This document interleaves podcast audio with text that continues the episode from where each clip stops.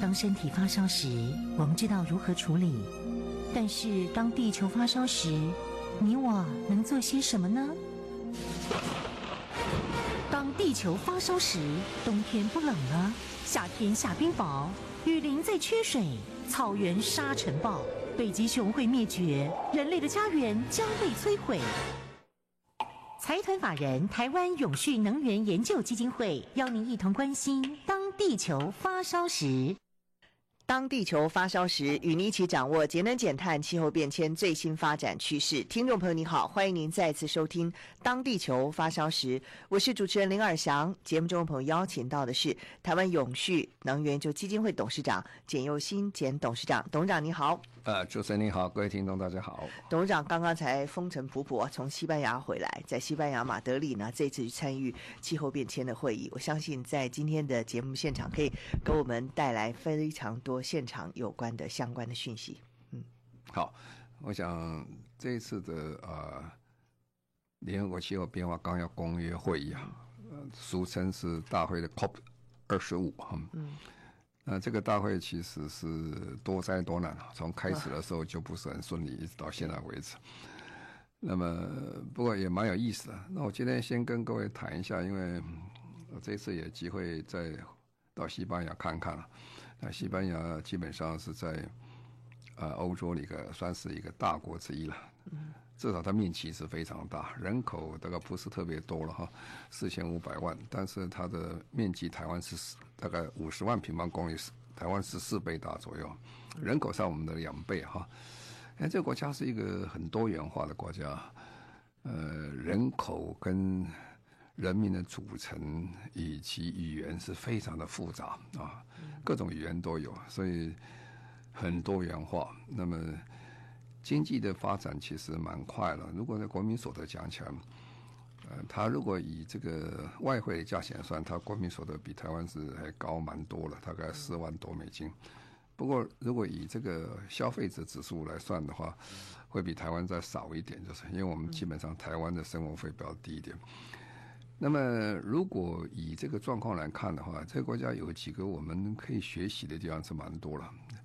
第一个比较可以学习的，但是也是很困难的哈，就是它是一个观光大国，它是世界第二大观光大国，它人口不多哈，人口四千五百万，它的观光客在去年呢是超过八千万啊，很可观啊，就人口的两倍的观光，这个什么这个概念呢？大概就是说，台湾一年有四千万四千多万人口到台湾来。那就是这个概念了。那现在我们才一千多万，所以我们跟他观光的差距差得非常多。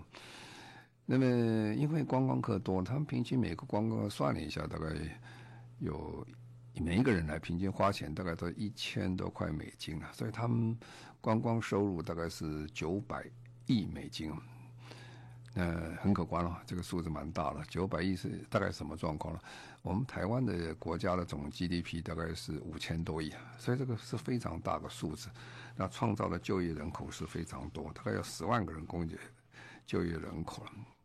那我提这个是让大家了解，就是说，实际上讲，嗯，这观光还是需要很多的建设跟很多的这些。啊，努力啊！当然，他们历史比我们悠久了，所以他有很多可以看的，有观光啊，有这个皇宫啊，还有这个罗马时代的这个水道渠等等，是非常多。但实际上讲，配合起来，他们的这些观光措施、景点以及这个啊、很多的建设，对观光客是很方便啊。比如说，他最有名的那个罗马的。水道桥哈，这个因为当时罗马在罗马人在占据西班牙的时候，罗马人是很喜欢洗澡的啦，那澡堂子很重要，那水当然很重要啊。那整个西班牙这个比较很多高山有雪水了，所以从高山引出来水啊，慢慢到呃各地去的时候，可是因为地不是那么平啊，所以那个时候如果经过两个比较峡谷的时候，就盖一条桥啊。做水来流的啊，那这个很长啊，那个这个工程很浩大，在差不多两千年前能做这样子很了不起啊。那么这种水道桥，这个他们的维护非常好，然后观光的景点呢、啊，有个地方我们去了水沟比亚这个地方很有意思，因为我发现就是说有时候我们观光客常常到到乃良去，会说被敲了，这个被敲竹杠，还蛮老实的哈。这个他们看着这个，我们到一个他的一个观光景点街道上去喝点咖啡，那个在店外面坐的那个小椅子啦，不是在店里面坐。外国人喜欢常常在马路上坐个小凳、小椅、桌子上坐了。嗯，价钱也差不多一一块多，还不到两块的咖啡，也不错的咖啡。啊，小点心也不贵哈，那等于三四十块咖啡喝一下，这跟台北市我们在超商买也差不多价钱了。实在是，我是觉得是蛮公道的啦，也不会觉得很贵啊，这种感觉。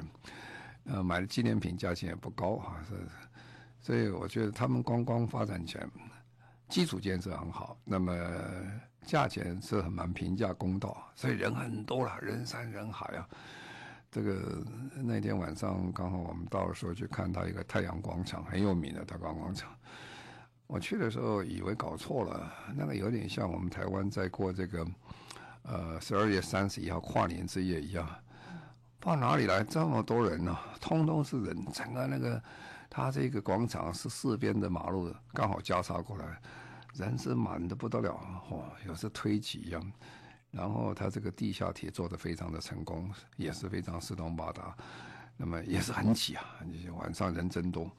所以我是觉得这个很有趣，看看他们的观光，我是觉得，嗯，是很了不起。那这一次为什么能够在很短的时间里面在西班牙开？它有个道理在啊。因为这一次本来这个大会应该是在。巴西开了啊，去年是决定在巴西开，那巴西决定开了以后，不久巴西就重新改选总统。那新上来的总统，他第一件就讲，他跟川普是同一党的啊。他说他不相信气候变迁啊，因为他不相信气候变迁，所以他也不想去开这个大会。他一上来就把干大会把 cancel 掉，他说我不开了哦，也不要在我这里举行，就是。啊，这国际上很有意思啊。这个继任总统不承认上一任总统的国际的这个承诺，那后来协调结果，因为这次还是要在中美洲、中南美洲开嘛，就找到智利来开哈。那找到智利来开，智利也很有兴趣，因为智利其实是在中南美洲算是比较先进的国家，他们也很进步，而且各种这样啊国际大会经验也不少，因为在。开这个大会之前要准备开 APEC 大会，在智利开，你就想他们至少准备好了，哪晓得这个智利啊？因为这个这个政府治治治政不太有力啊，所以老百姓是不是很高兴？那失业率也高，经济也不好啊。然后加上那一段时间突然涨了这个公这个地铁的车票，也没涨多少钱了，一点点了。哦，结果民众就怒火大重生啊，就开始发生所谓的街头暴乱。那第一个他就 cancel 掉，就说 APEC 不开了，因为这种危险。啊，APEC 不开看也不行啊艾克不久马上就要开这个联合国气候变化纲要公约会，他说这个也不开了啊，两个都不开，两个都不开，我大家很同情他了，因为对大家对巴西比较不满意啊，哎，你是好好的不开是吧？啊，这个人是因为国家也乱了，总统讲他没有把握控制这些状况，那大家也晓得，那其实万一出了问题怎么办？哎，他是在一个月前通知他说是不开这个大会啊。各位要想到一件事情啊，这个大会差不多两万多人参加大会，这是很不容易的一个大会开，你光这些号称一下去把这些人呐、啊，去把他安置好，做很不容易的事情啊。结果这个时候怎么办呢？那欧洲人当然是最在气候变迁里面是一个最重要的角色了，所以他们觉得应该来帮忙啊。那么刚好这个啊，刚好这个西班牙语系的国家出难的时候，这个西班牙语系的宗主国就西班牙，他就看到这我应该呃出面把它接下来。老实讲，这是一个非常了不起的国际救援活动哈。但是只有一个月，这个是一个月时间。各位晓得，我们平常去开这种大会，通常是几个月前就该订旅馆了，因为怕旅馆没得住。像像我们在波兰开会，住的旅馆跟会场，早上要坐巴士要坐一小时才会到，好远好远的，就好像是在台北市开会，那我们住在中立那种感觉。啊，很远啊。那你不要说哥本哈根呢，在哥本哈根开会的时候，其实我们是住在瑞典了啊，每天通勤过了海峡到那来开会啊，啊，所以这个很不容易的事情。可是呢，西班牙就是这一点很厉害啊，因为它有一年有八千万的观光客，四千五百万的人口，所以它旅馆非常的一个多，所以要接这些多出来的，它比较容易接，没有什么困难。再者，西班牙其实我是感觉他们国家基本建设做的不错。一般外国人呢，看一个国家最容易看到就是机场啊。那机场如果盖得很好，一看就很清楚嘛。也晓得这基第一个大重大基本建设。那西班牙的机机场是非常多了。那这个首都马德里的机场是蛮大的，这个做得非常的不错。那第二个，西班牙的这个呃地铁啊，在马德里是四通八达，做得非常的多，很方便。那第三件事情就是说，如果要讲观光，就是刚才讲旅馆非常多，都不会有问题。最重要就是会场啊，你有没有个会场做？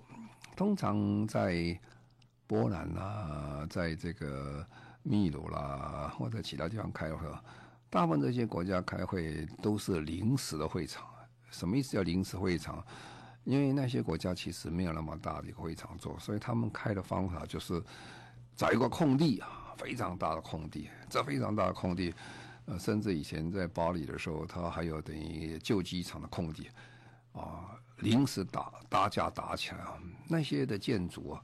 都是，基本上是一次性可以重复再使用的啊。比如说，他打了木头架子，打什么东西，坐椅子、桌子搬进来，然后这个房子盖起来，盖起来以后，如果大会结束，它拆了又变成一个草地，那原来材料并没有浪费掉，就是这样。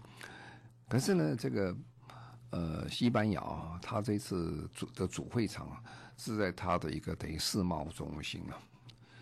哇，这个世贸中心讲起来比我们台湾世贸中心规模是宏大的不得了，实在是很大，哦，而且他们大会对他们很满意了，很少有一个大会的会场，几乎不到十分钟啊，你可以走走过所有的会场，还有他的策展的一个摊位等等，全部走完了，呃，而且还有空啊，因为它实在是很大，就是这样，所以它有一个很好的一个基础建设在那里。所以这次在那边开啊，这很虽虽然是一个月的时间哦，他们临时的准备啊，倒是觉得很不错。不过从另外观点，我一直觉得，也许他们的生意没有那么好。什么叫生意没那么好？这个世贸中心在台北是排班排得很紧的，你突然要抽调出来两个礼拜不让人家去展览，原来决定好的，哦，这是很大一件事情啊。呃，那他们可以做到嘛？可以做到，那表示说。呃，那那些原来展场原来的有没有定这么多位置，我是不太清楚。不过是觉得可能没有，否则怎么可能两个礼拜把所有人都赶走了来开这个大的会啊？不过因为这样的关系，所以他整个大会开起来其实还蛮顺利的，还蛮顺利，而且基本上讲起来事务性的工作做好。那为什么讲事务性工作啊？基本上这个大会开完了哈。以联合国秘书长的的评语是失望，啊，失望，但是很很难过，所以这个这会开没开什么事情。所以我今天要跟各位谈的就是说，哦，那怎么从失望的观点中去看这个大会啊？我们在这谈什么事情？这个联合国的气候变化纲要公会大概是全世界目前最大，而且是啊、呃、最有历史的，而且是最深入的，而且还定了一个。协定的一个大会啊，所以它每一段时间它有个非常大的变化。它开始的是从这个一九九二年开始，一九九二年的时候，这个开始准备签这个约哈，这我们叫联合国气候变化纲要公约会议，这个也签了。签了以后，其实进展很快。一九九七年在日本的京都，他就签那个京都议定书。哦，京都议定书对整个气候变迁的过程当中，它是一个非常重要的里程碑啊。啊，然后在公元两千零一年的时候，在摩洛哥 Marrakesh，他又开一个这个呃很成功一次大会啊，等于 Marrakesh 的类似一个协定一样。然后呢，比较失败是两千零九年的在哥本哈根会议开这会。哥本哈根这个大会啊，其实是一个被大家拱出来的一个期望值非常高的大会啊。各位小人，期望值高啊，失败就是很惨的事情。所以那个大会本来大家是认为哦，这个呃那天呃呃联合国已经谈了那么久，会通过很好的一个预约了，所以呢各国的领袖也去了，奥巴马也去，大家都去到去。结果哇，开个会吵了半半天了，啊，结果破局了，几乎整个是要流会的状况下，好不容易把这会正式把它开完。所以那个会开完之后，大家就以后就很小心了。后来几年开会都干嘛？都在补破网啊，就慢慢把这个大家有问题就慢慢把它结合起来。到二零一五年的时候，也就是巴黎在开的巴黎协定啊，这个协定老讲很了不起。这个很重要一件事情，其实要需要感谢当时的法国的这外交部长，他是花了很多精神的，还有总统，他们花了很多精神了，把这个大会开成。哦，那个大会有一百五十个国家的总理啊、元首啦、啊，都去参加，是一个非常隆重而且非常成功的大会。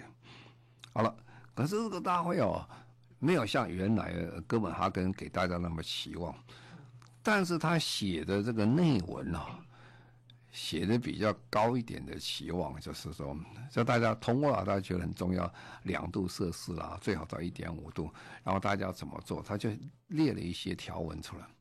那些条文的结果，后来就发现有两个矛盾的事情。一个第一个矛盾就是说做不到啊，做不到，这个是很困难的啊。所以从二零一五年以后过来几次的大会，大家都想把很多的这些写的文字。稍微的放松一点，降低一点这个压力跟标准就是这样。可是另一方面，大家又发现就是说，即使你巴黎协定全都做到了，也没有办法做到两度摄氏啊，还是做不到啊。所以这很矛盾的事情。所以就一直谈谈到二零一八年呢，在在波兰啊，在波兰那时候，大家为了让大家更深深刻的印象，所以为选波兰啊，波兰那个地方俗称叫梅都了。Katowice 啊，这个地方是一个梅都了哈，呃，烧煤的地方。那大家看这个，我们要改变了。好，那这个地方当然空气是不是很好了哈？对，让大家看看不好大概是什么状况，就是。不过呢，那样谈来谈去，基本上嗯，也不是有非常多的一个结论出来。所以这一次的大会啊，目的就是说把上次大会没有谈完的东西继续开，希望有一个很好的一个结束。不过已经开始先天不良了。什么叫先天不良？你大会本来都开不成的，本来就是说巴西要开，巴西不开，后来是智利，智利不开，然后跑到这个西班牙去开啊，很好玩了。他们这个这一次那个巴西每一次开会都送个小礼物啊，什么小礼物啊？这个水杯啊、水罐啊等等哈，因为大家在里面开要喝水嘛，他就一个小水罐给大家。那这一次开会就变成两种礼物啊，一种礼物是智力准备的，因为他们已经早就准备好了，他临时不开的，那东西丢掉也很可惜啊，又拿来开。那西班牙，西班牙的宗主国的地主国，他也准备一个啊，所以有拿到东西资料，那种小礼物不太一样的东西。然后呢，开会的时候，其实西班牙他们也是很大方了。这个 COP 二十五啊，上面上面就写智利啊，下面就写西班牙，啊，那就是我们一起开的哈，所以这个做起来是相当程度的很大方，而且是讲起来是国际救援是整个合作的是非常好了。不过这个是前段是怎么讲啊？但是刚才讲最重要是内容内涵是怎么样哈？他把这个事务性工作解决，那内涵怎么做呢？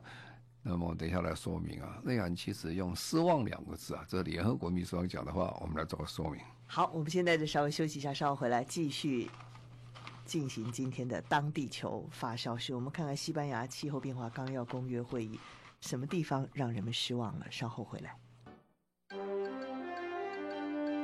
中广新闻网 News Radio。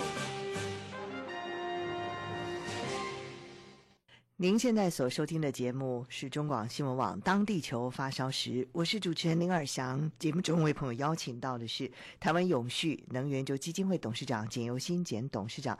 董事长刚从西班牙回来，今天特别带回来第一手的消息，谈到西班牙气候变化纲要公约会议。好，那这次大会其实讲起来，它是延续性的哈，本身没有特别重大议案哦。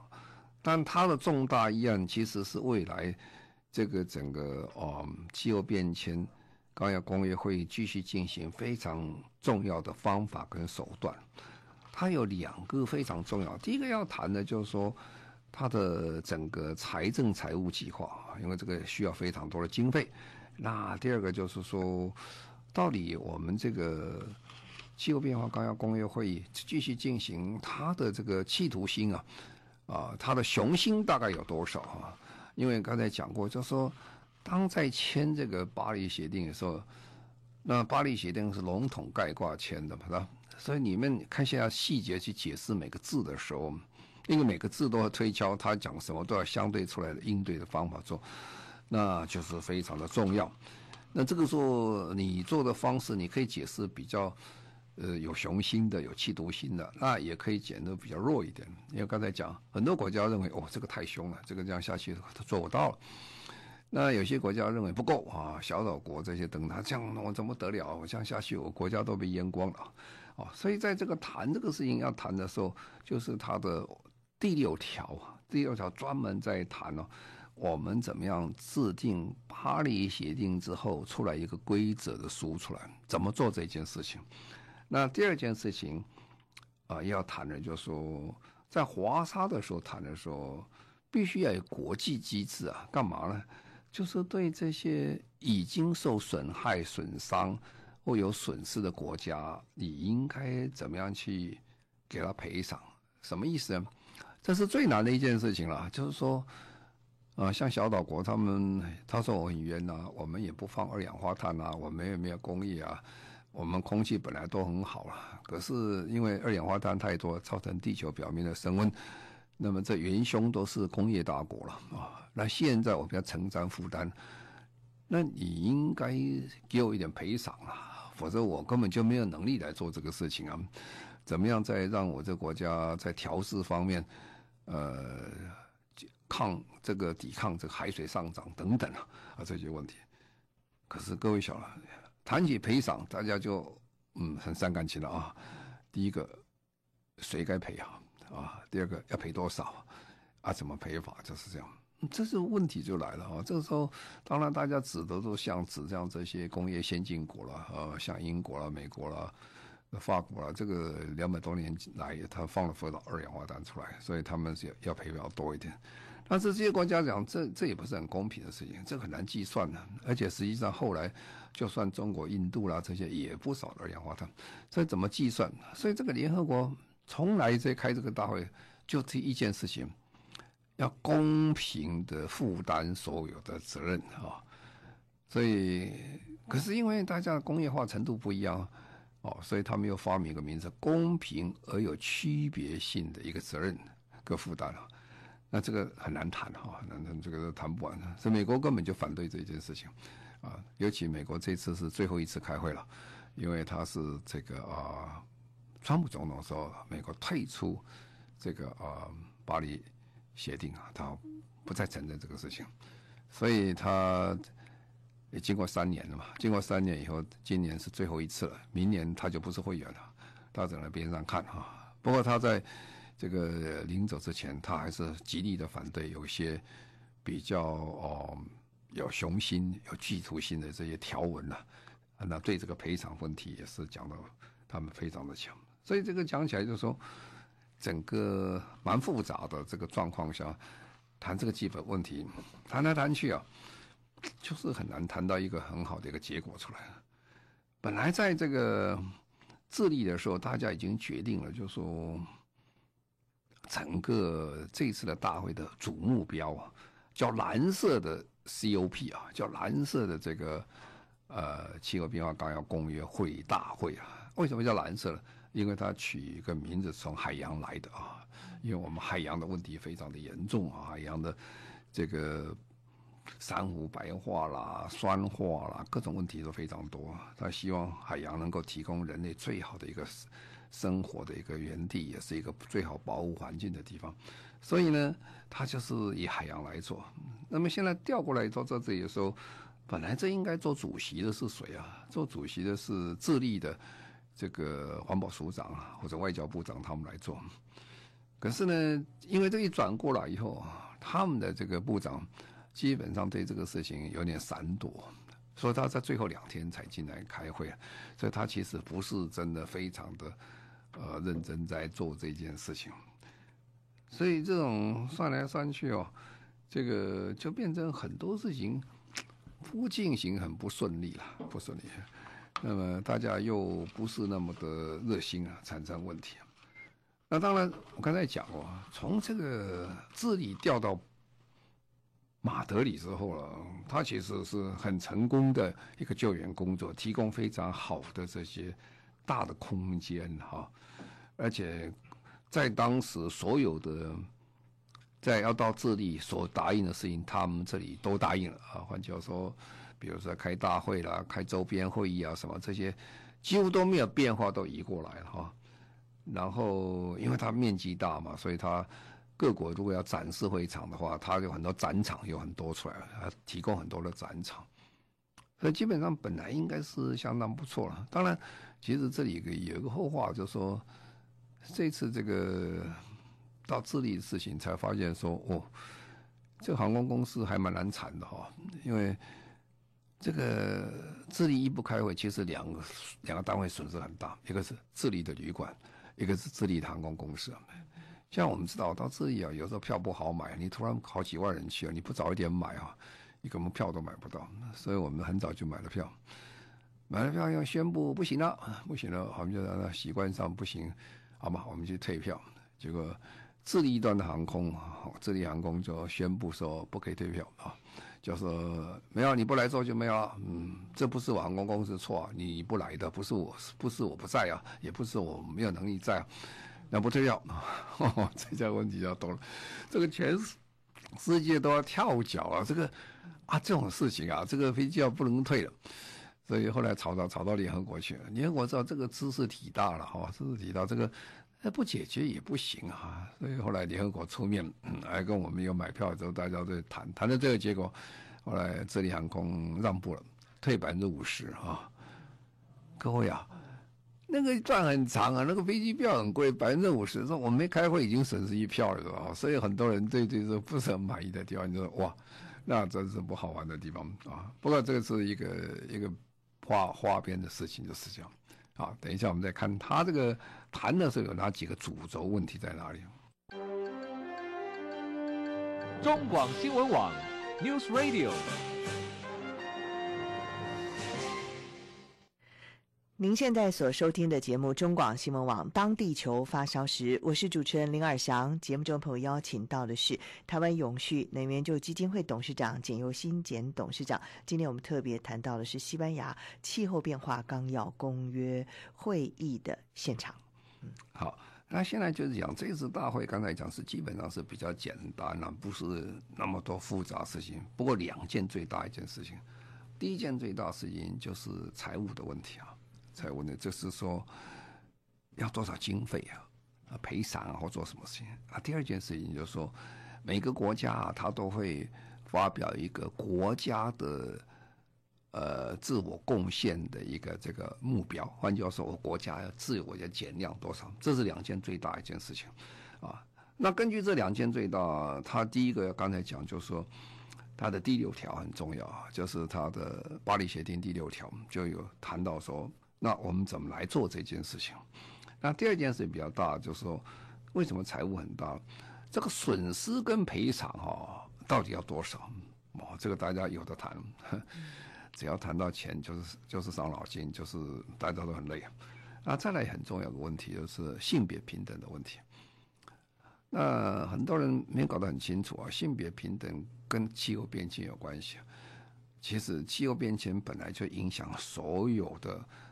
各行各业，还有各种人各种性别等等。不过，特别是在性别平等上面，呃，一般讲起来，女性在气候变迁上，她的压力比较大。除了在参加这个呃气候变化大约的会议的人之外呢，其实很多的比较落后地区的女性啊，她们因为承担很多生生活的负担呢，特别是在缺水的国家等等了，还有这个粮食不足的国家。都造成女性比较多的负担，所以他们讲这个性别平等方面，希望怎么样让这些妇女得到比较更好的待遇啊？然后再来就是减碳的问题，减碳量要减多少啊？那减碳有两个标准呢，一个是过去的标准，一个是未来的标准。所谓过去的标准，就是说是在巴黎协定的时候，他们就定一个减碳的机制啊，那时候有减碳的方法，那一吨减碳多少钱？可是到二零二零后，新的制度起来，那很多人就想把旧制度的东西一起移到新制度来。哦，这里就很大的纷争，因为如果把旧的机制移过来的话，那么对新机制的减碳的能力要影响非常大。那最后一个很重要一件事情，就是要透明化。我们在国际上看了很多的这些活动，基本上讲起来，全球化以后，我们都讲全球化的治理。那全球化的治理最重要就是透明了。那怎么透明呢？通常国际上讲就是第三国或第三方的认证，而且每个国家都会讲我做了，我已经减碳了，我减多少了。那有时候就台语讲用话也都丢了，你说多少就多少。那当然就会产生非常多的一个辩论了，说你到底真的还是假的啊？所以这个要透明化，它有透明的机制出来，这个机制。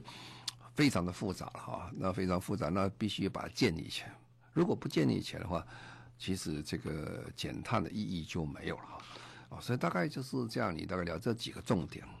那我们刚才讲，就是说这一次开大会，因为临时改到这边来哈，那么临时改到这边来，就是说到底来的人是多还是不多哈？那其实这一次开会人还是不少哈，因为第一个在欧洲本来就会人比较多一点，因为。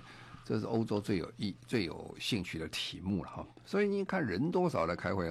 上一次在波波兰呢，Katowice 开会的时候，大概一万八千多人，那，这个就很少了。巴黎的时候有三万多人啊，啊，那么哥本哈根还有两万四，那这一次还算不错，这一次还有两万两千三百五十四个人啊，这算蛮多的哈，因为在临这么临时状况下，还有的人因为临时还不参加的啊。